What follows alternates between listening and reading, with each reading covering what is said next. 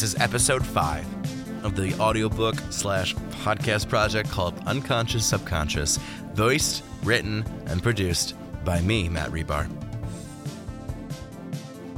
Chapter negative 18 Existence 2 Collegium City was an academic university spread out through the jungle. Its buildings were astute and crisp, while its overall complexion reeked of astuteness. My recent acquaintance, James Du Bois, was a student of the city, and he was the one to lead me through the streets. Bookstores, coffee shops, cultural dinings hung between open fields of cornhole and suntanners. There was a library on every corner and a gym on every block. Like James Du Bois, the fashion was minimal tight, small shorts and tops, which kept everyone a few inches off from nudity. The heat seemed to have been wiped out of the area in the pursuit of human enjoyment. The rivers were used as pools to cleanse and refresh.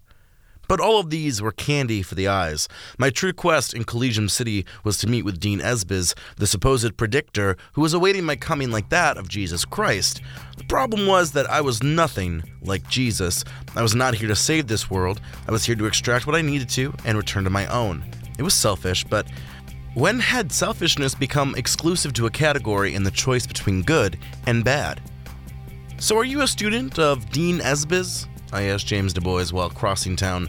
In most college campuses, parking and cars were a large deal, but with nothing more than motorcycling, scooters, and bikes, the streets were clear and accidents appeared non existent. I'm a student of multiple disciplines, one of them being spirituality. What do you learn about in spirituality? Mostly about the internal conflicts and then the solutions to those internal conflicts. What kind of internal conflicts? Questions like, what's the meaning of life? What is the meaning of life? Well, in my experience and knowledge, I think the meaning is to be happy. Because to say there is no meaning would be a lie, because we as thinking creatures create meaning. So maybe for a plant or an animal there is no meaning, but because of our nature, there is meaning. We're not here to work and slave away over things. We are here to enjoy ourselves. And that comes in so many forms meeting a lover, raising a family, pursuing our interests seeing the world. Hell, maybe working and slaving away. To one person, being happy might just be by knitting a sweater. To another, it could be playing basketball. Happiness is personalized and comes in many forms than hatred. So, who brought life? That's more of an interesting question. James Du Bois muttered as we stopped on a street corner. In front of us was what appeared to be the main street. The administration building of Collegium City stood tall and mighty, with a parking lot filled to the brim with motorcycled cycles. The main street was flooded with traffic as people headed to the different spots of the city, or perhaps even their own living quarters. I believe in Clark, James answered while we were both watching the zooming escapade of traffic in front of us.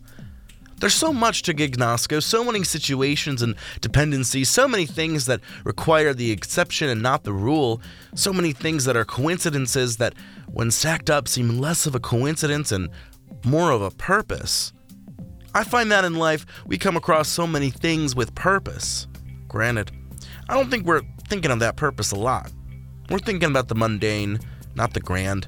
We'd rather focus on the bitter situation more than the sweet situation.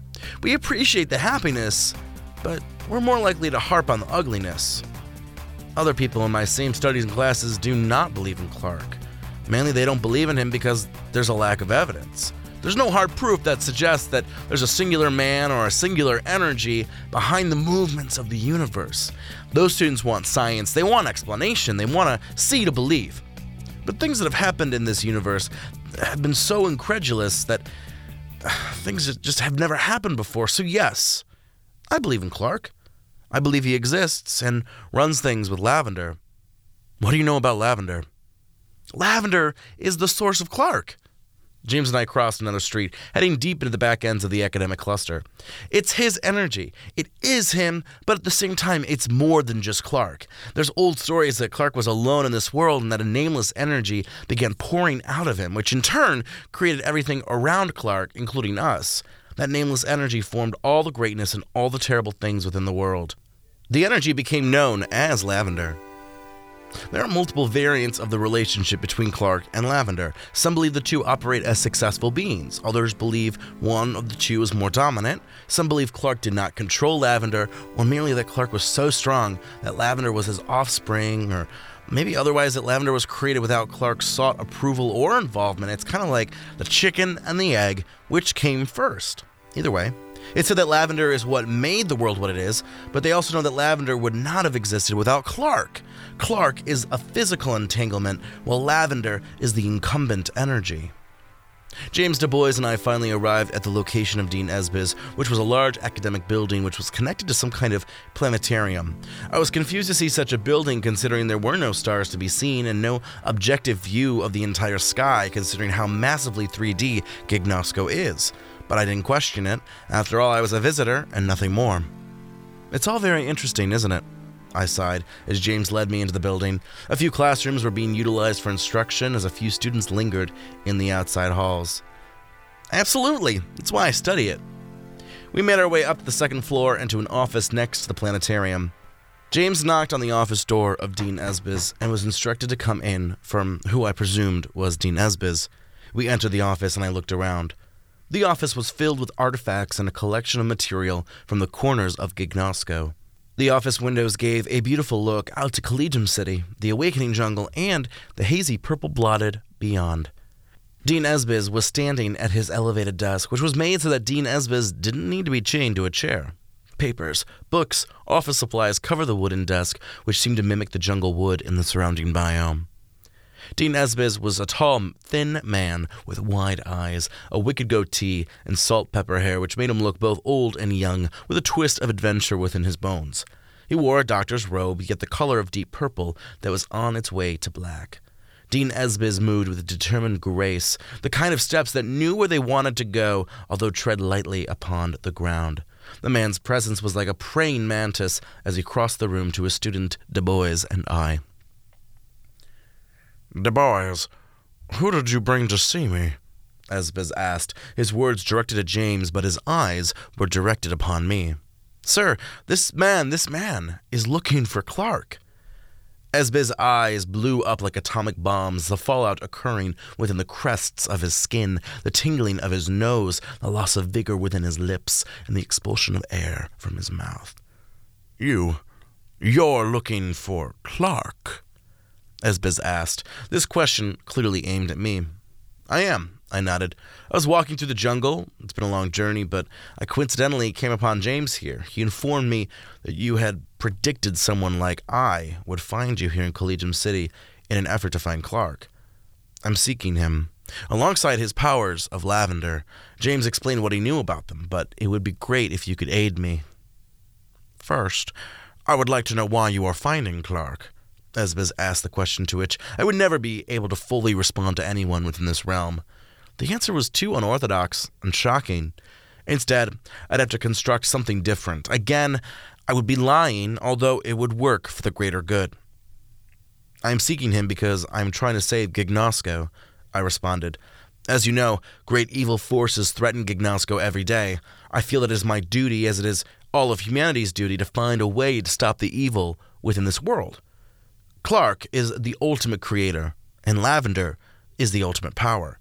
Perhaps Clark will be able to use Lavender to save the good parts of his creation. Interesting theory, Esbis nodded, walking around in a large circle which mimicked his office's shape. You do realize that it's said that Lavender acts of its own accord. How do you think Clark will have control of it? He is the ultimate, is Clark not? I questioned. No matter how strong his powers are, they still act within Clark's domain. We would not exist without Lavender. Lavender would not exist without Clark. Have you ever had the power to do something, yet you had no control over the power you had? Such as when the body goes into adrenaline and you're able to save a child who otherwise would have been flattened by a truck. An individual can accomplish a lot, but sometimes we are dependent on things outside of our own control. For Clark, lavender could be his own adrenaline, and there would be nothing Clark could do to trigger that within his own consciousness. This is all speculation, I argued. We don't know anything right now besides the fact that Clark exists. Very true. Good to note you are a believer of Clark. Sadly, not all agree. Esbis looked at me with a weary eye before pulling forth a sword out of his hand. The sword shone in an array of cool colors green, purple, and blue streaks of light coming together to form a blade. I can feel in you that you're capable of creating. You have the power which is akin to Clark's power of lavender. Produce a sword for me. Create a sword from nothingness. James Du Bois and Esbis watched, waiting for the sword that I was demanded to create. I closed my eyes and thought about the sword, just like I had with the bullets. I could picture the sword in my head with closed eyes, and when I opened my eyes, I could feel a physical hilt.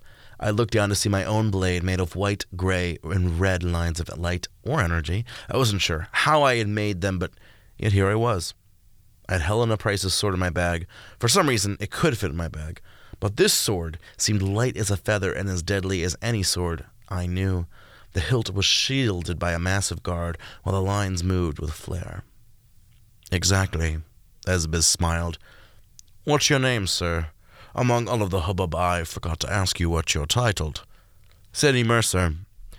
I am Dean Esbis, as I'm sure you're aware. Esbis raised his sword up slowly. Now, en garde. Esbis ran up to me and I immediately backed the fuck up. Esbis' sword ran past me and it was already evident that Esbis was an academic and not a swordsman.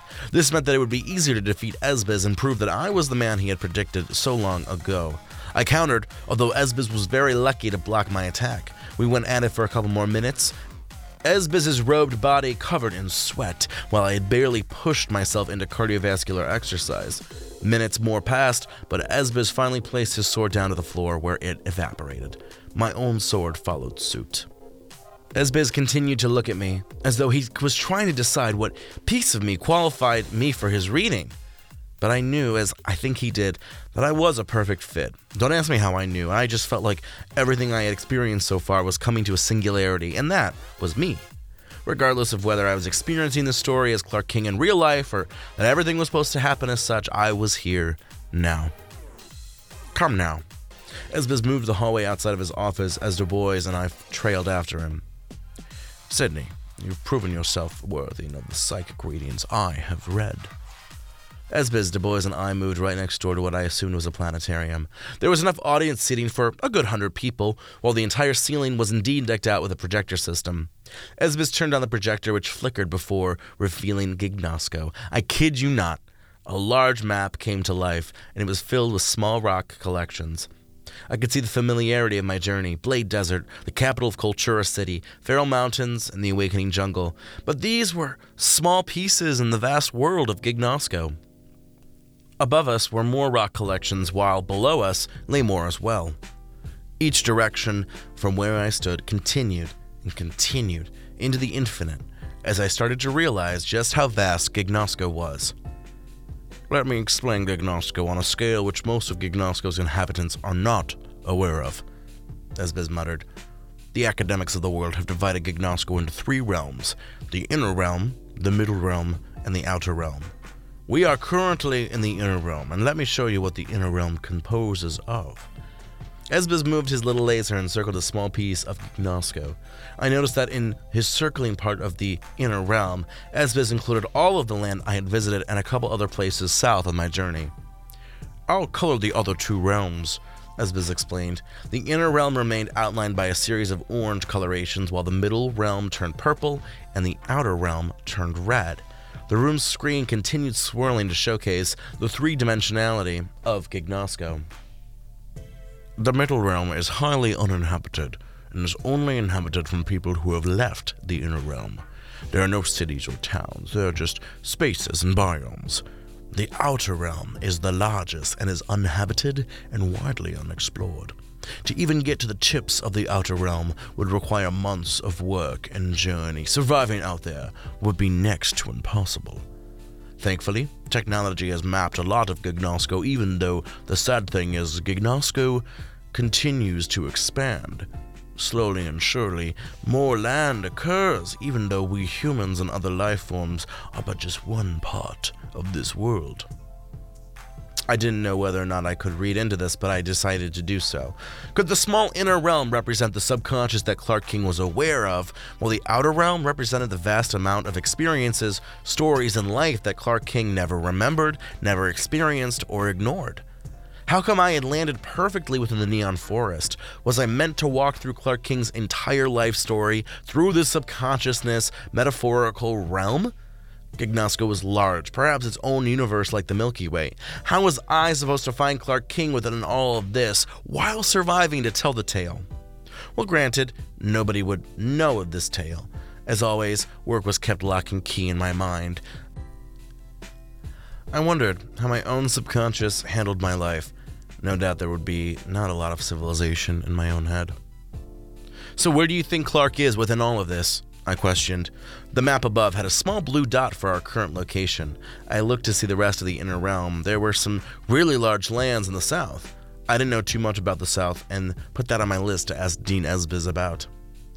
There are differing opinions on the location of Clark, but the theory which I believe and most of my colleagues believe is that Clark is here in the inner realm, Esbiz muttered. He created the inner realm and is the only location which is inhabited. Clark would want to watch after his creation. But we have done so much, looked so hard. Clark has yet to be found within Gignosco. No. Clark has yet to be found within the inner realm, let alone the unexplorable vastness. What are the chances that Clark is in the middle or the outer realm? I think very minimal. Clark would not want to be so far away from the power of lavender and its effect. Interesting, aside. Where do you think Clark is at? That's the thing, I've run out of ideas, Esbiz sighed. Have you seen anything which has given Clark away? Back when I was in Three Wise Monkeys Rock, I found a small lavender plant. I wondered if it was a sign or something. I, I just couldn't figure it out, though. Interesting, Esbiz nodded. There are rumors that Clark would surround himself with the plant lavender because of the fact that it is the namesake of his energy, but one lavender plant wouldn't indicate Clark. But there isn't anything within the inner realm which has played into that. There are no fields of lavender within the inner realm. Where should I look for the existence of Clark? I questioned. I was told earlier by the king that word about lavender spreads in the south.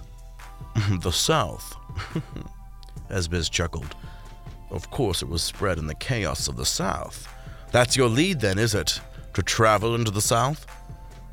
I don't want to just travel to the south on a whim, I muttered. That's playing with fire from the sound of it.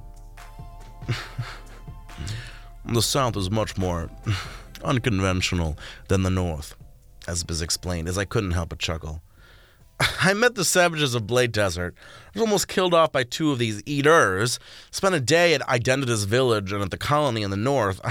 How much unconventional can the South be? You'd be surprised, sadly. Dean Esbiz sighed.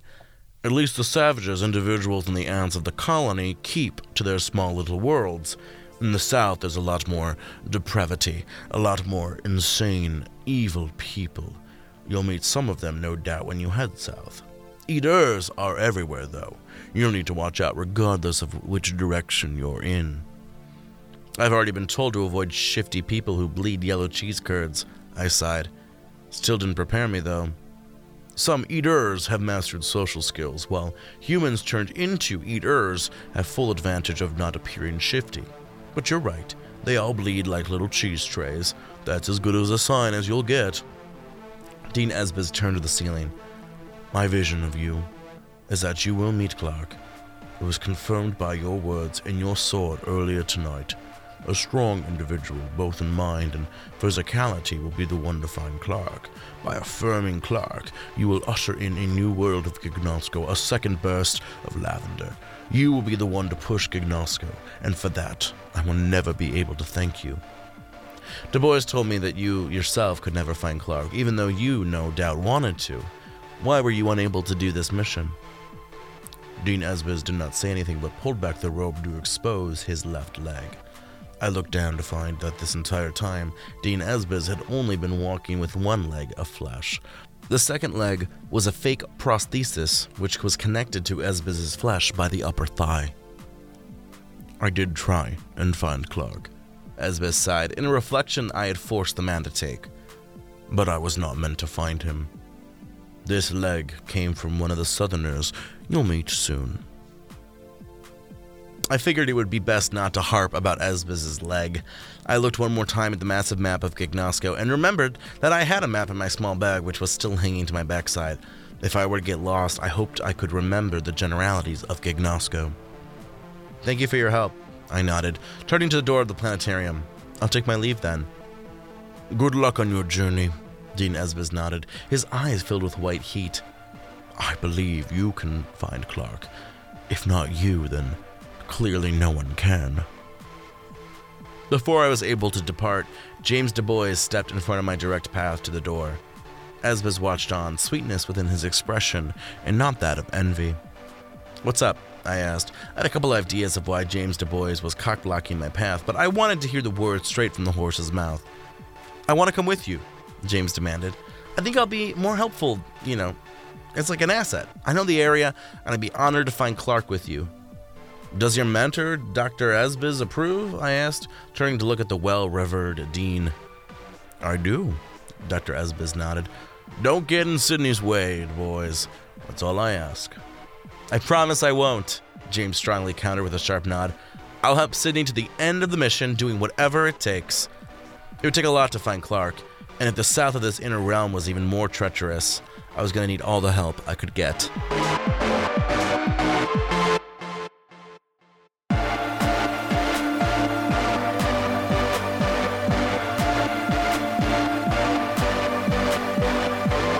Chapter negative 19 Refuge.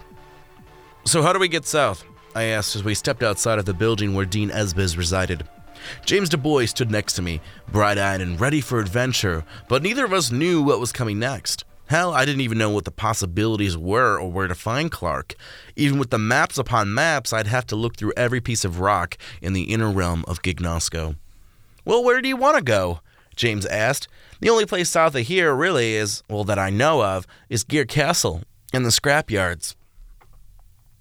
What's Gear Castle and the scrapyards? I asked. It's not too far from here, but it's this castle filled with hardworking mechanics. They work on a lot of inventions. I guess you could argue that they're the opposite of us. They work with their hands while we work with our minds. Well, I guess that's a start. Where can we go from there? There's a shit ton of places down south. The world is our oyster. I do to go to my place, though. I want to pack a bag. Absolutely. I nodded and followed James throughout the dying sun of Collegium City. The city was indeed now lit up softly with a white neon glow. Students and teachers, which appeared to be the entire population of Collegium City, cycled through their town while others began their nighttime activities. The town's theater was showing off one of the students' plays, while the movie theater was showing off one of the students' movies. Crafts were occurring in groups and ran by student programming boards, while the library was flooded with students. James' dorm was in a large apartment building, although his dorm was more apartment like than I expected. There was a bedroom, living room, kitchen, and bathroom, all of which were moderately decorated and furnished. There was nothing wildly cool about James Du Bois's living space. All of it felt pretty standard for a college student. James put on some more clothes and packed a small bag as well. I was surprised to find that James's thong only attire was mostly for travel and exercise, and that the man could wear proper clothing when needed. Soon we had left Du Bois's place and made our way to the front of the city. I had not seen this part of the city yet, the edge of Collegium City which outlooked upon the rest of the southern inner realm. Indeed, I could make out the land which I assumed was called Scrapyards and Gear Castle. The land was elevated upward above the Awakening Castle and twisted sideways. It reminded me of when I landed back in Neon Jungle. In the distance, I could make out small details. The scrapyards looked nothing more than a junkyard filled with gray metallics. Gear Castle moved with spinning gears, which no doubt had some kind of important structural reasoning behind them, or at least I assumed. Past Gear Castle and the scrapyards was some kind of dark fog, while to my current right hand side was a wall of rock, which was close to, but did not meld with the wall of rock which had seemingly blocked off the colony and the Thousand Waves Sea from the south. Are you ready? I asked, looking over at Du Bois. I assumed, like most people in Gignosco, James had never left his original place. Today would be a big journey for him. I am, Du Bois nodded. Let's head out. The two of us stepped off the world of the awakening jungle in Collegium City and into the purple colored greater nebula. We began walking, supporting ourselves as we slowly elevated so that we would reach the upward, twisted world of Gear Castle and the scrapyards. We did not originally speak, although after a long trek of silence and the blossoming into heavy night, I suppose something in me gave way. So, why did you want to study spirituality and psychic stuff or whatever? I asked. It's just always been something I've been interested in, Du Bois shrugged. My parents studied it themselves before they left Collegium City. Why did they leave Collegium City? I inquired, not realizing until after I said it that this could be another can of worms. They wanted to travel and see the middle realm and possibly the outer realm, Du Bois muttered. I haven't seen them in 10 years. I'm sorry. That's okay. It wasn't okay, and we both knew that, but hell, what else could be said? What do you want to do? I asked, after you finish school. Oh, well, I think I'll always want to be a student of some kind. Du Bois shrugged like he didn't need anything else in his life. But I guess eventually I'll become a teacher. That's usually the cycle at Collegium City. Students become teachers. And what do teachers become? Deans. I had to smile at that joke. Is there a topic you're interested in studying or researching? Well, Dean Esbis is interested in Clark, but I'm more interested in the soul. What about the soul? Well, does the soul exist? What does the soul mean? Is there a dimension past Gignosco?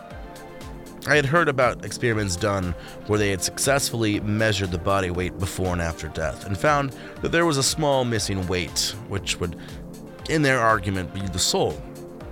In other tests, I've heard of patients who had almost died on the operating table and who had dreams of themselves above their bodies before being sucked back into their bodies. They successfully tested that one, too, by placing small objects that would only be visible if you were above your body. There was a dimension past Gignosco, but I didn't have the heart to throw Du Bois's life into oblivion. Did anyone besides a true full on psychopath have the heart to tell a figure who appears to be flesh and blood that he was nothing more than a memory in a world which is nothing but figuration within one human's skull? Talk about existentialism. How did I know there was true life on Earth? Was I part of someone else's brain? Certainly, there were more complexity in the Earth than there, could be in one human singular mind, but Gignosco was complex as fuck considering this was all the world of Clark King's subconscious. Interesting, I muttered. What kind of studies do you want to do on the soul? I have a few ideas, but I gotta get my doctorate first. That'll take another three years. Ah, gotcha. We were reaching closer to the scrapyards now. I turned back to find the awakening jungle spread across a large rock. Collegium City was nothing more than a pinprick in the building dawn. From our current standpoint, the scrapyards had become more defined. The piles of technology and metallics had more shape and texture to them. Computers, televisions, washing machines, dryers, blenders, vacuums, medical machinery, light bulbs, and light fixtures all sorts of metallic beams and scraps littered themselves into a pure floor of material before forming piles. Small beads of human beings were tackling the junkyard, although they were f- too far away to make detail or assumption. Where are you from? Cultura City? No, I'm from Dahlia Village, I told Du Bois. It was not a full on lie. I had originated in the neon forest on the town's southern brink, but I was far from telling the truth.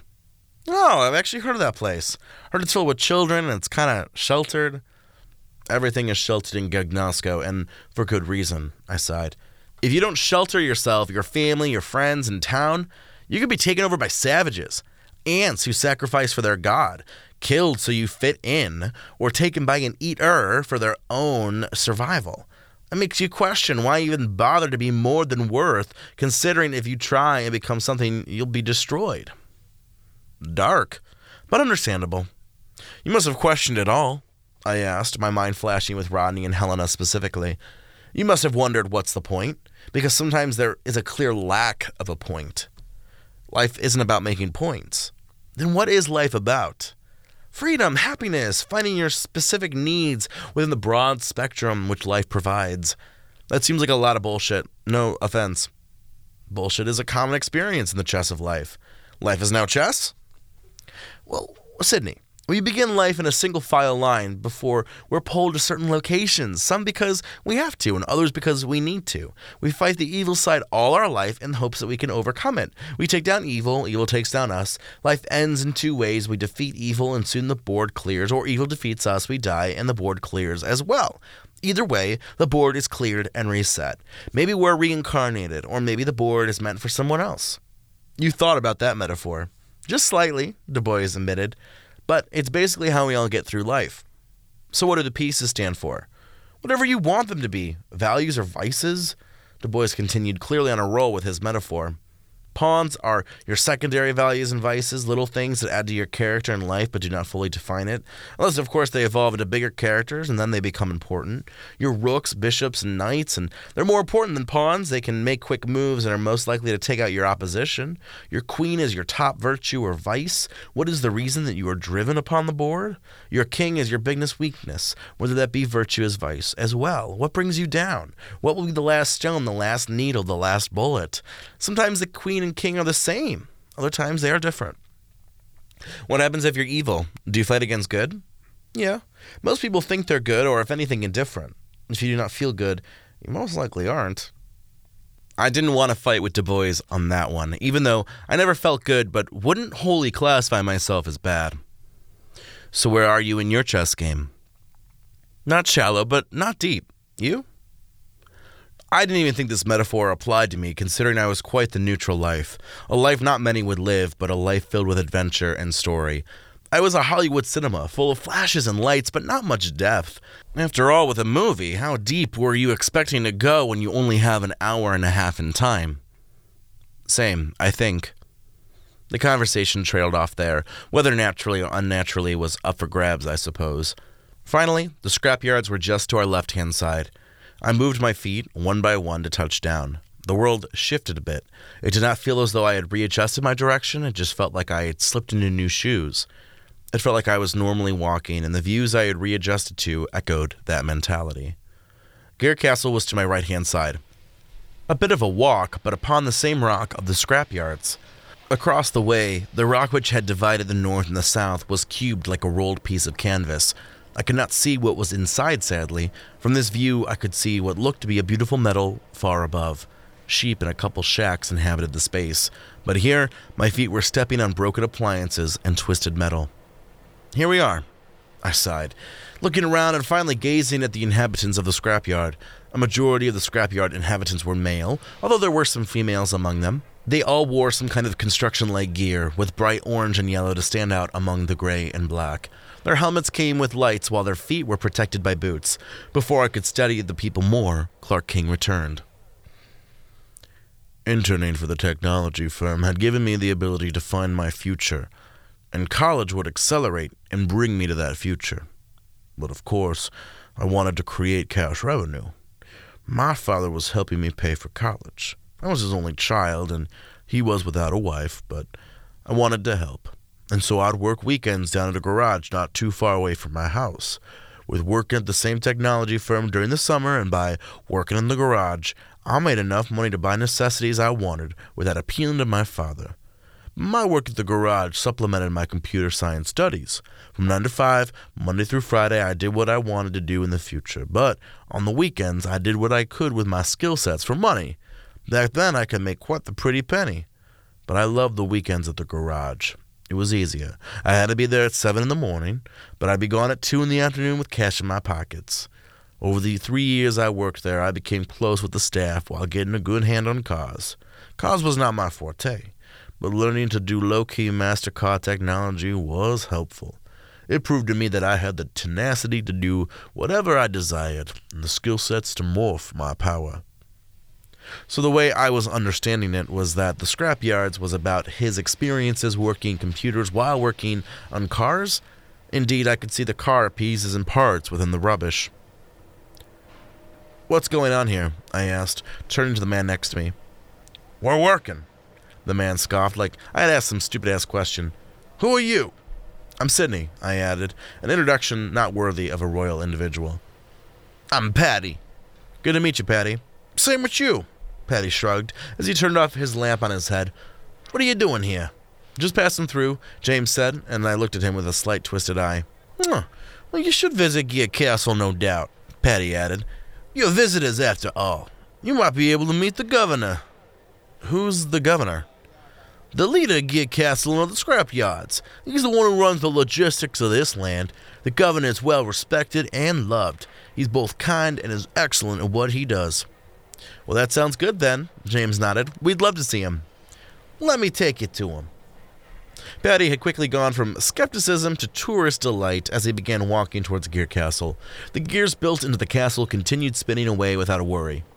He's a good guy. He loves when we get visitors. We haven't had any in a while, of course, but.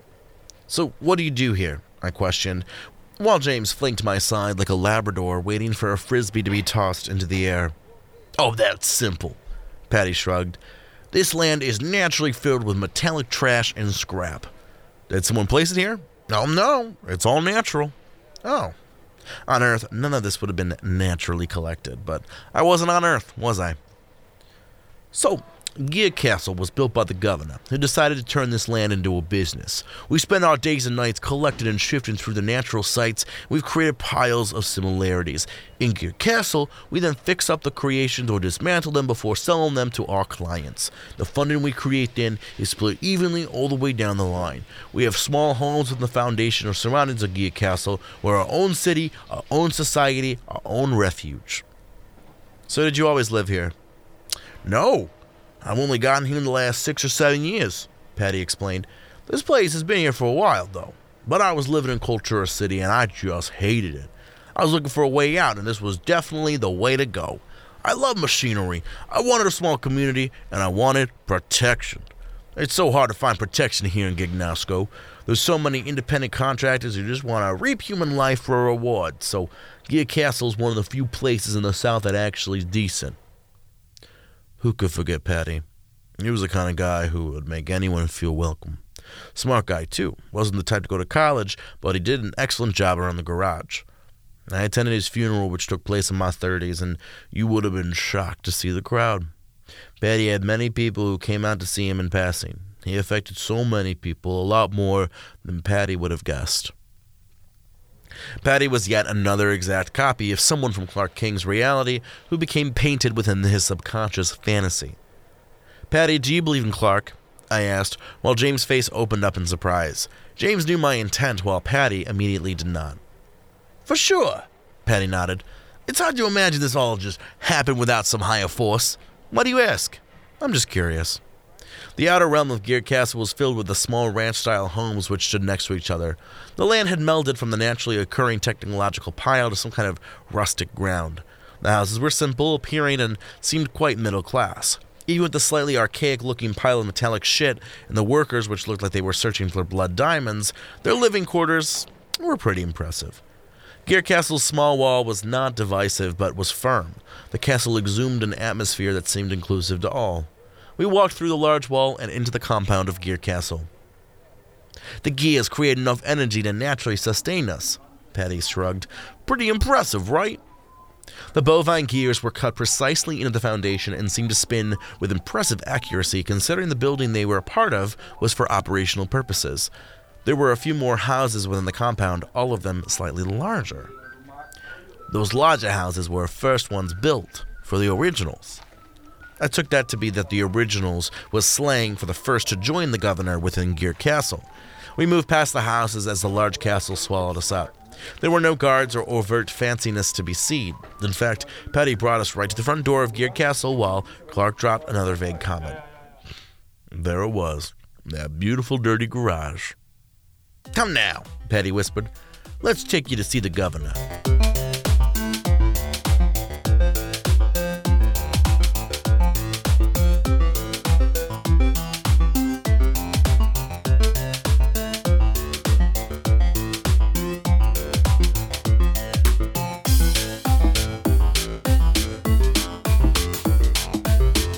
Chapter negative 20 Refuge 2 The interior of Gear Castle was indeed more like a garage than a living space. Men and women were still dressed up in their construction gear uniforms, the norm of the premises. However, these inside workers were inspecting parts of the living machine that the castle was. Many of the rooms, which did not contain doors but instead contained equipment such as boilers, coolers, and shit that I couldn't tell from where I was at, but Patty was walking us quickly through the premises, although he did acknowledge the majority of those he came across.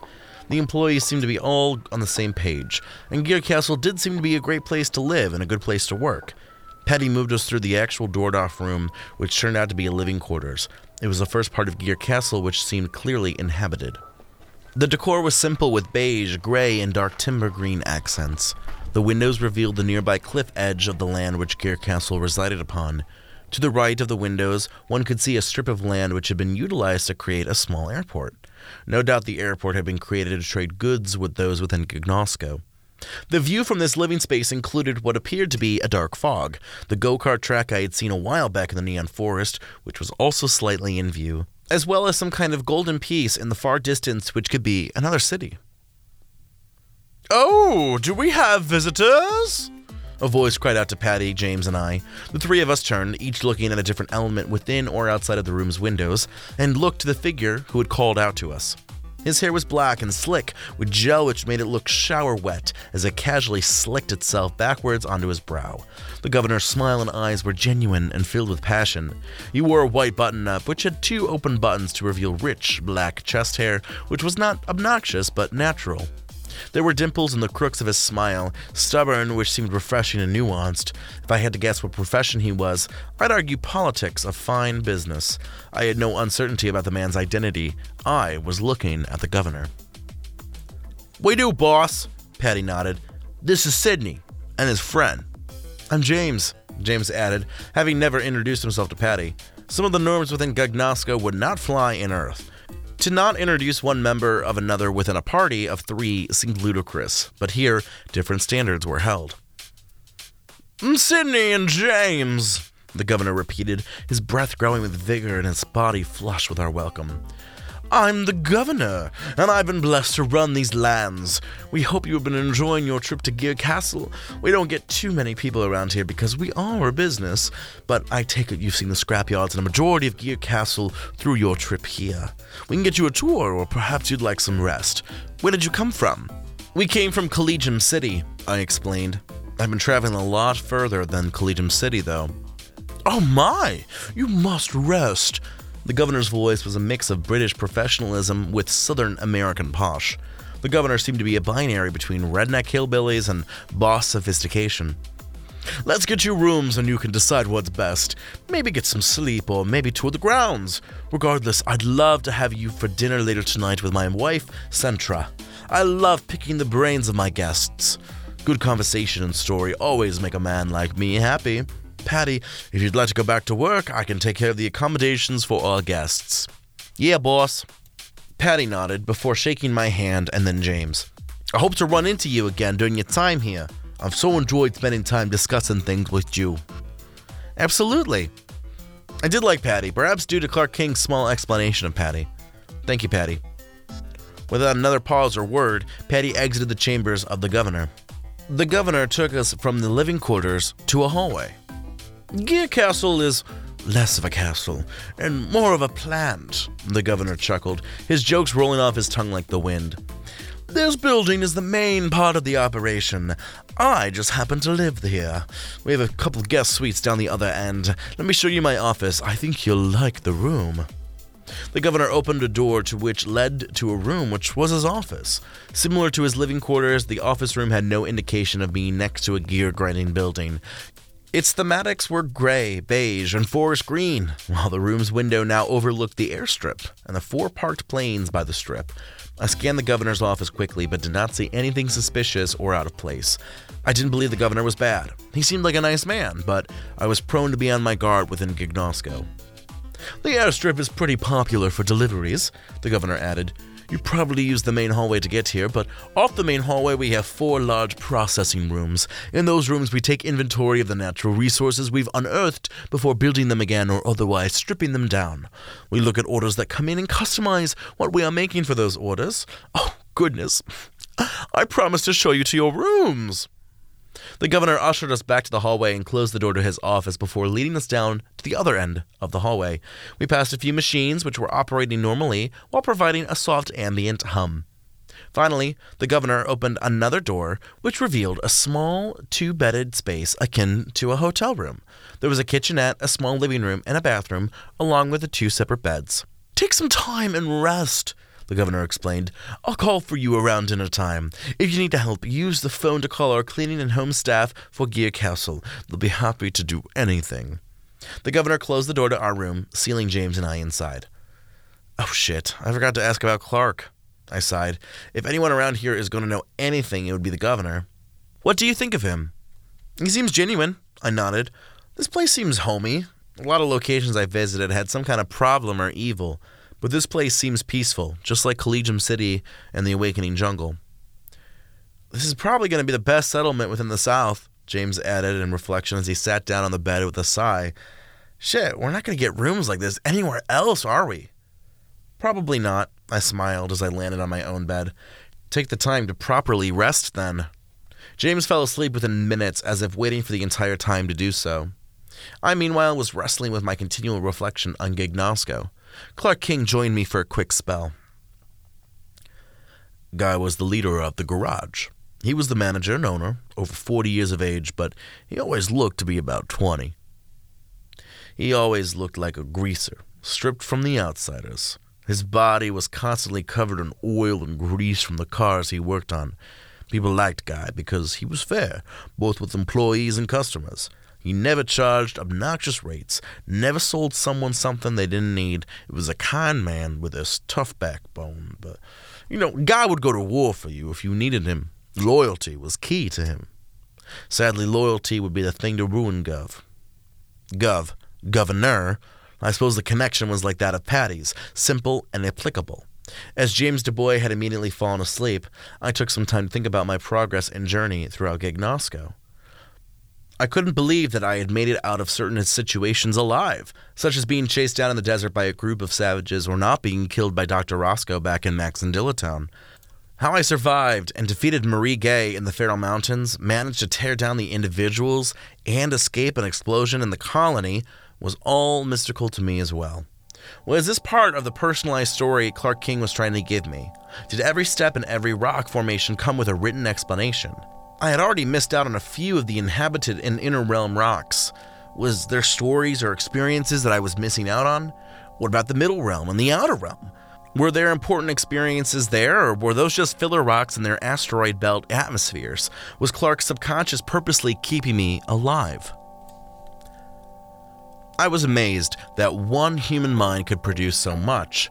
It produced the locations, the visuals, the fantasy and reality mixed together and stewed like fine soup. This world was larger than life. The map Dean Esbiz showed had been overwhelming. How had Clark King lived and experienced all of this?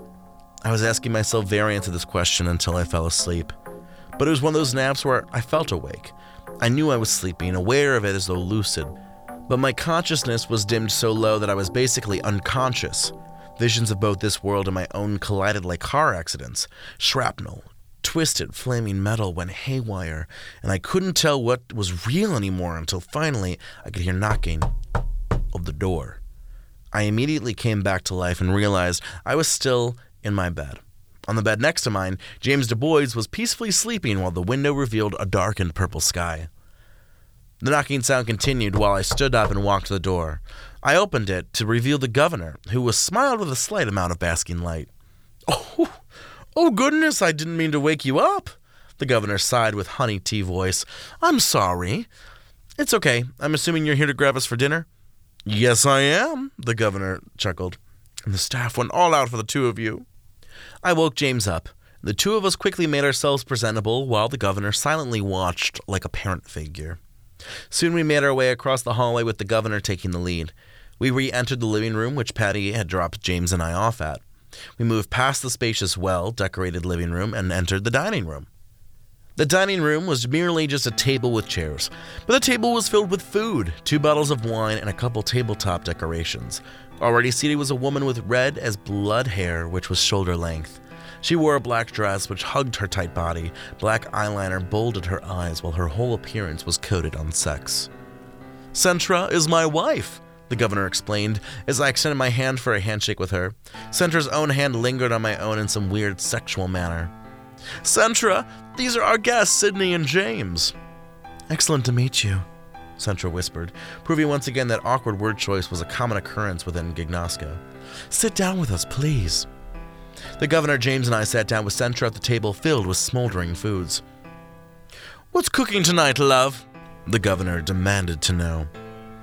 The staff made an excellent chicken marsala, a delicious angel hair pasta with beautiful spicing, and Maria's homemade marinara sauce, a salad, breadsticks, and those vegetable skewers with citrus infusion, Centra explained with a chuckle. Some of your favorites, Mr. Governor. Thankfully, my mouth had yet to be filled with food because I would have normally almost gagged at such a comment. Mr. Governor? Everyone dig in! The governor smiled as he filled up a glass of red wine for Centra. Boys, do you prefer white wine? I'm afraid Centra goes through so much red wine around here that we're currently without any of the table. Well, besides the one for Centra. White wine is fine. I nodded as Centra laughed as she accepted the glass of wine from her husband. He's right, Centra admitted before taking a long imbibe of her weakness. I go through it heavily around here. It's just your preference, babe. The governor smiled as he filled three wine glasses with the large amount of available white wine. We all have our thing, don't we, boys? Everyone dig in and help yourselves to the food, otherwise, it's going to go cold. I grabbed enough food to feed a village and went to town. I couldn't remember the last time I had eaten, but then again, I didn't have to eat in Gignosco, considering I was nothing more than an imposed thought within the brain of Clark King. So, Governor, I asked after trying the delicious skewer of vegetables doused with citrus flavor. Random question, but it's part of the reason I'm coming through these parts. Do you believe in Clark? Clark? The governor spoke the word as though it was a long lost childhood friend to which he was trying to recall specific information about. Why, I suppose I do. Because I, I, I go by the logic of why not believe? I think it's easier to believe than to not believe, because what do you lose if you believe and it doesn't happen? You lose more if you don't believe and Clark exists. I do look out to the beautiful natural scrapyards and have to believe some great force was behind it. I do find that some great force has led me to conceive of this community. Does Clark have something to do with you guests being here? James and I are looking for Clark. I explained. Rumor has it that he is the physical form of one man and that his energy, lavender, is what set Gignosco in motion. so you're on a fool's quest, the governor clarified to a small chuckle from Centra. Mr. Governor, come now. They're clearly doing what they believe in. They're of the same brand of you, after all.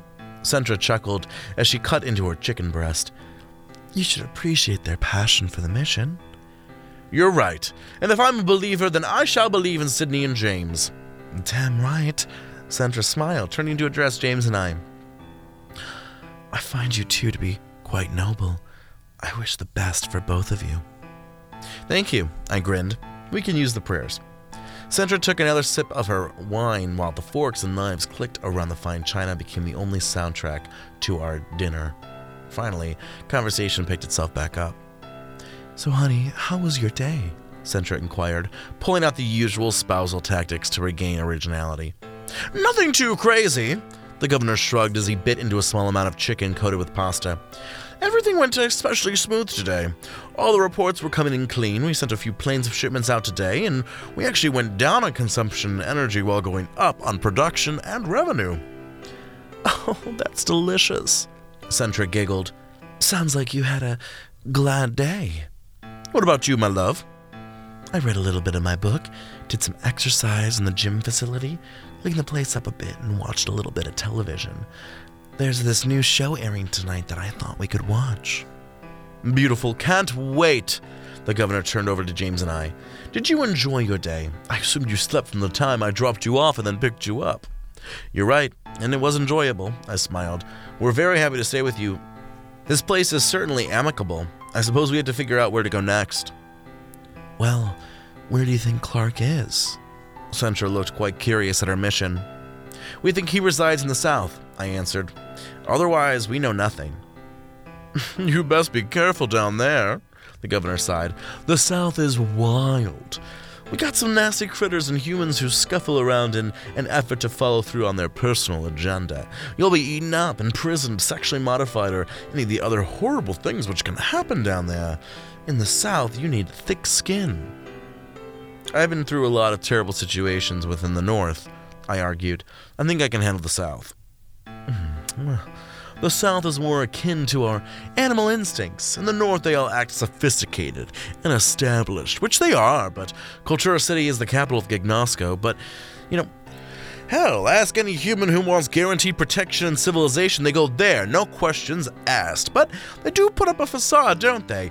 Humans aren't meant to be demigod figures, although I do believe we should try our best. People down here, they think of the present and not of the future. They don't see the world as good or bad, they see it as an instinct for survival. I did indeed relate to the governor's summary of the South as a survivalist state. I didn't have too much time to absorb the message as the governor continued following up another large bite of food.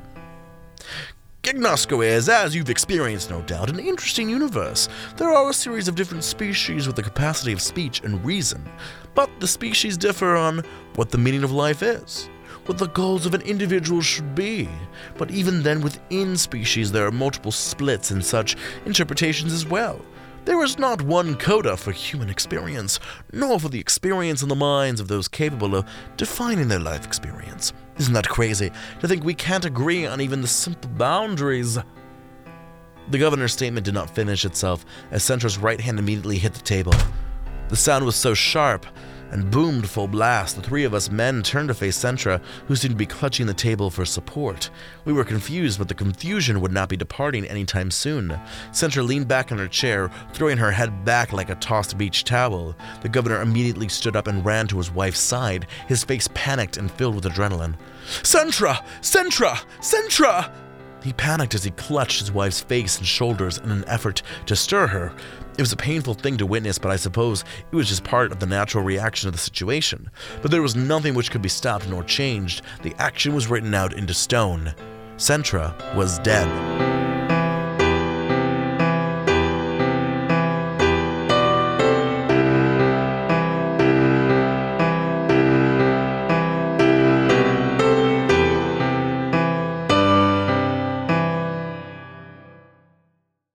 The next half hour felt like a rushed episode of Law and Order as security immediately assessed the scene and took notes. Soon the governor, flanked with armed security, led us back to our room. I do not think that either of you are responsible for the death of Centra. The governor's normal docile voice had become soured. Not sour with the two of us, but most likely the death of his lover. But in order for this investigation to go smoothly, I need the two of you to remain in your room. My security team will be running investigations, and you will surely be notified when you can leave the room. I will be placing guards in the hallway for the protection of everyone. I was hearing a completely different statement from the governor. He did not trust anyone, and we would be like others under investigation. The door closed behind us as the governor and his charge left James and I in our room. What the hell happened? James questioned, looking at me with fear. She died, I shrugged. I don't know how, but she did. Do you think she was poisoned? Hmm, it appears so. I sighed. I don't know what happened, but I don't like that we're just assigned to wait here. Well, what do we do? I don't know. Thirty minutes later, James and I could hear voices coming from outside the hallway. The mutterings were soft, floating into the room like sea foam upon the beach, were the words which popped from their original bubble form into a spray, which made the ground wet with intrigue. James and I made our way to the door to hear snippets of the conversation. They believe the two guests killed her. The governor doesn't know what to think. He's borderline hysterical, I heard. Let us know in the next hour if we put these two in jail. Sounds good, man. Apparently, these two are looking for Clark. I bet they're crazy. With each overheard comment, the case continued stacking up against us. I was becoming increasingly worried about what was going to happen. James looked so scared that he backed away from the door and ran over to his bed, his skin flared with goosebumps and raised hair. Listen, I whispered to him as we moved from the door. We need to get out of here and find the governor.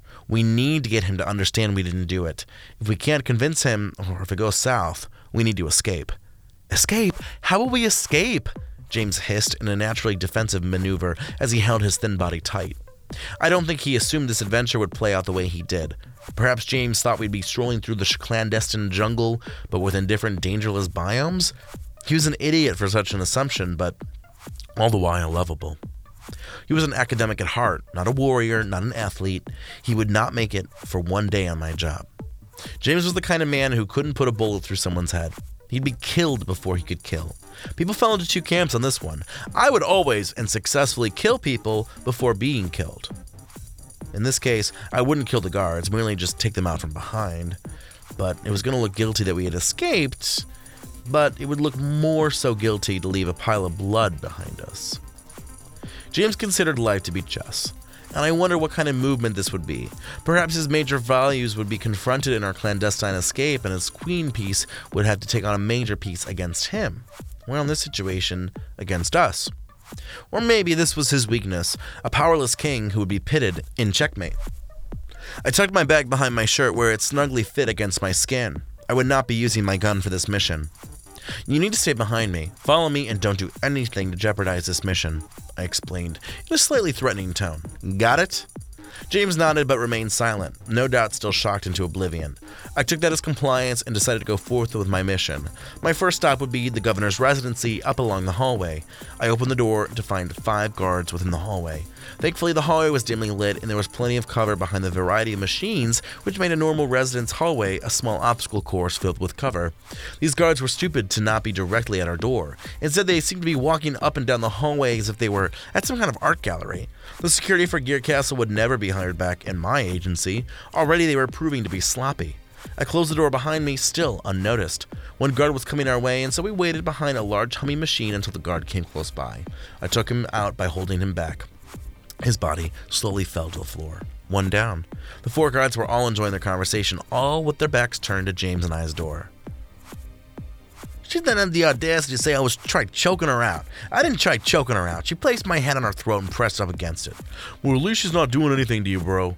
Fuck. I mean, the bitch wanted of her own accord, the first cried out in a normal male attitude. Eh, she's just bitching because she has a bruise, the third added. This conversation seemed to mimic a conversation between mechanics at a garage. Or, at least what I stereotyped a conversation would be like at a masculine profession with a majority male employee base. The attention to detail in the mind of Clark King would never be fully understood. The fourth member finally came towards me and I took him out. The other three remained clueless to the vanishment of their duo. The conversation ceased after a while, and I decided to quickly take the opportunity to finish them out. A third passed by James and I as we hid behind a large gear. Like the first two, the median security figure was quick to go. Finally, with just two security guards left, they began to question what had happened to their peers. James and I were very close to the governor's apartment suite, but it would be easier to finish off the guards now than later. Dude, where's Rick, Dan, and Ian? The one who had been complaining about choking a girl asked. I don't know, the second guard shrugged. They go down in one of the corridors? With a quick whip, I managed to tackle both of the guards down within two seconds. The two guards both tried pulling out their guns, but using my superior skill, I managed to stop both of them before they were able to strike. I punched them both a few times until they were groaning and unable to continue. I wanted the longest time possible, so I quickly choked them out so they'd sleep for at least 20 minutes. Finally, with the hallway cleared, James and I entered the living quarters of the governor. But lights were drawn so low that it was almost impossible to navigate. But through a quick inspection, one could tell the place had been void of life. Even the body of Centra had been quickly taken by the investigative security. The governor was nowhere to be seen. I thought about where else the governor would be residing. With his wife dead and with his settlement needing his aid, there was probably a possibility that the governor could be in his office. Let's go down the hall, I muttered to his still nervous and frightened James Du Bois. Maybe the governor is working hard within his office.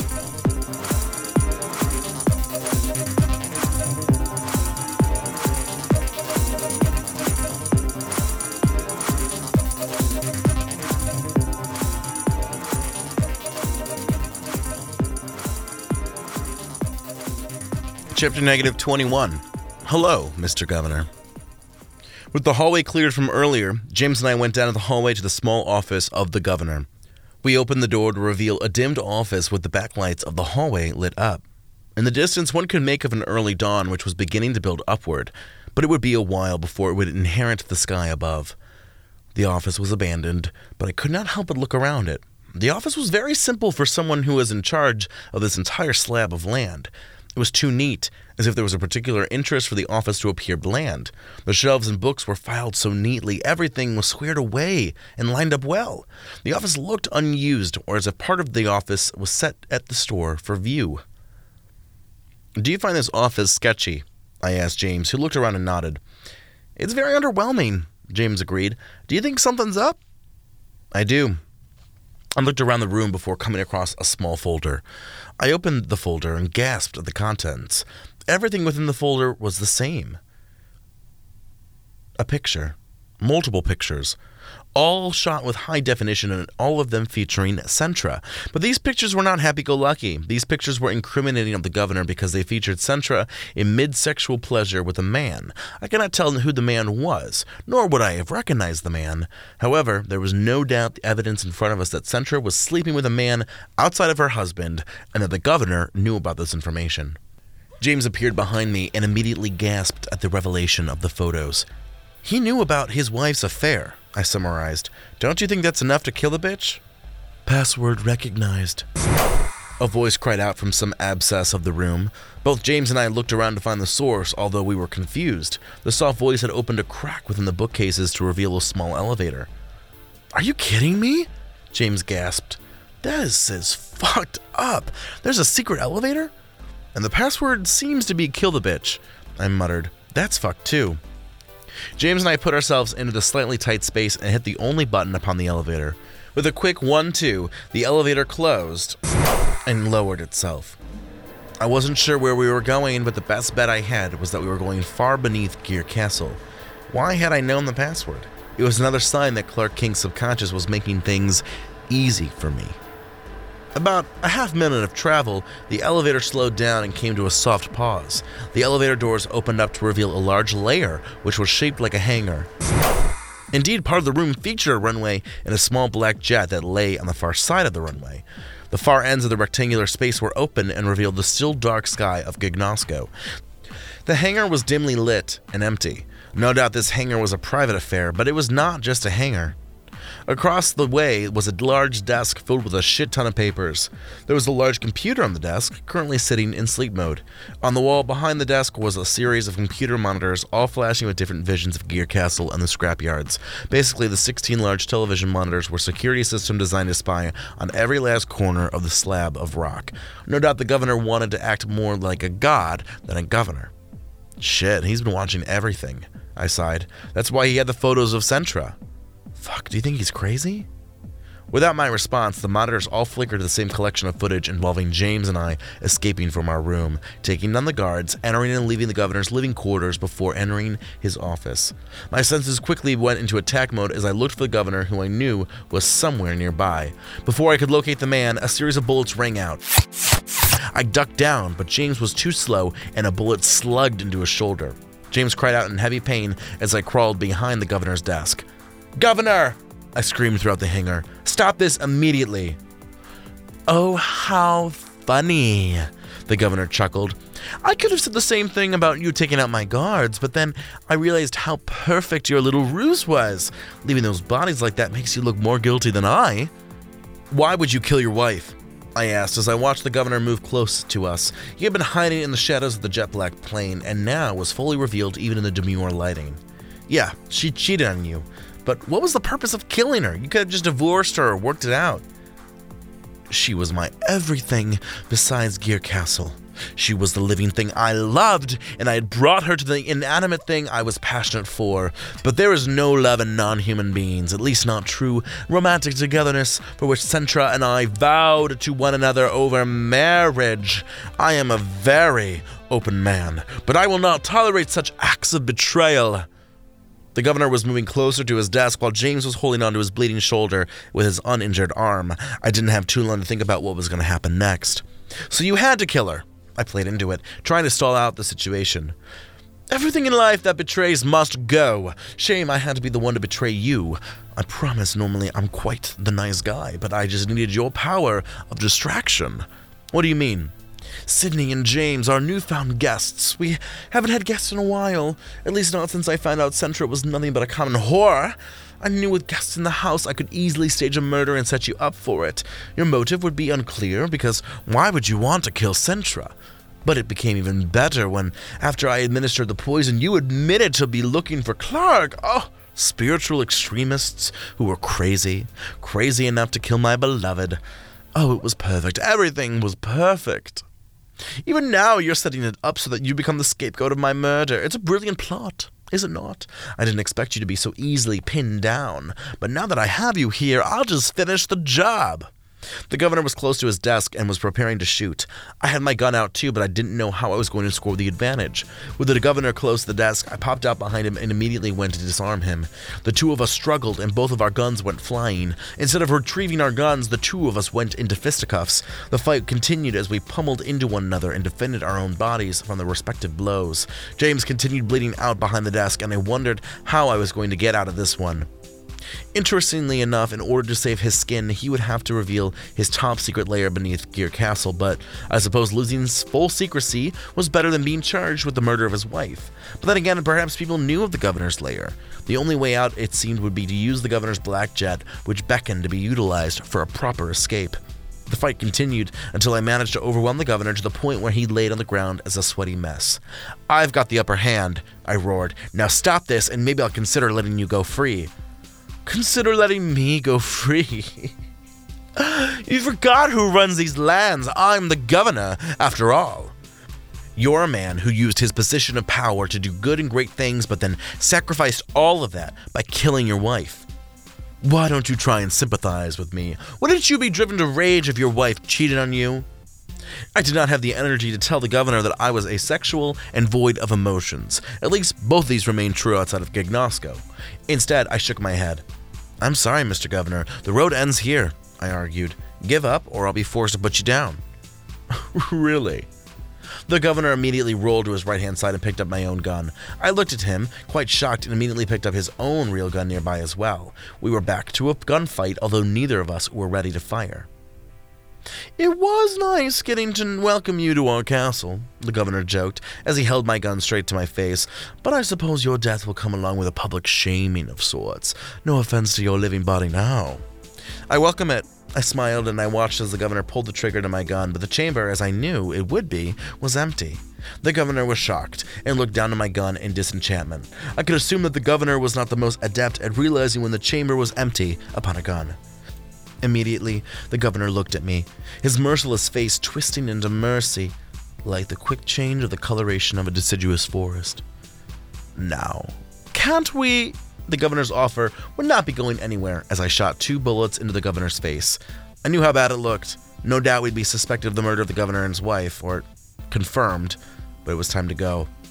I picked up my own gun and dropped the governor's own weapon by his body. I placed my gun back in my backside bag and moved forward to check on on James. I came across an unconscious James Du Bois who was still clutching his shoulder, although with less vigor. A shit ton of blood stained the floor, while behind James, the footage of our escape continued to play on loop. I shook James, hoping to wake him so we could get going. James, come on, stay with me. But James was gone. I could tell as the skin seemed to lessen and I felt his arm for a pulse. Another follower and another person dedicated to my own mission, dead. I couldn't believe it. The wound had just been to the shoulder, but I suppose a major blood artery had been hit in the process. Before I could think about the reasoning behind the death of James Du Bois, Clark King came to my rescue.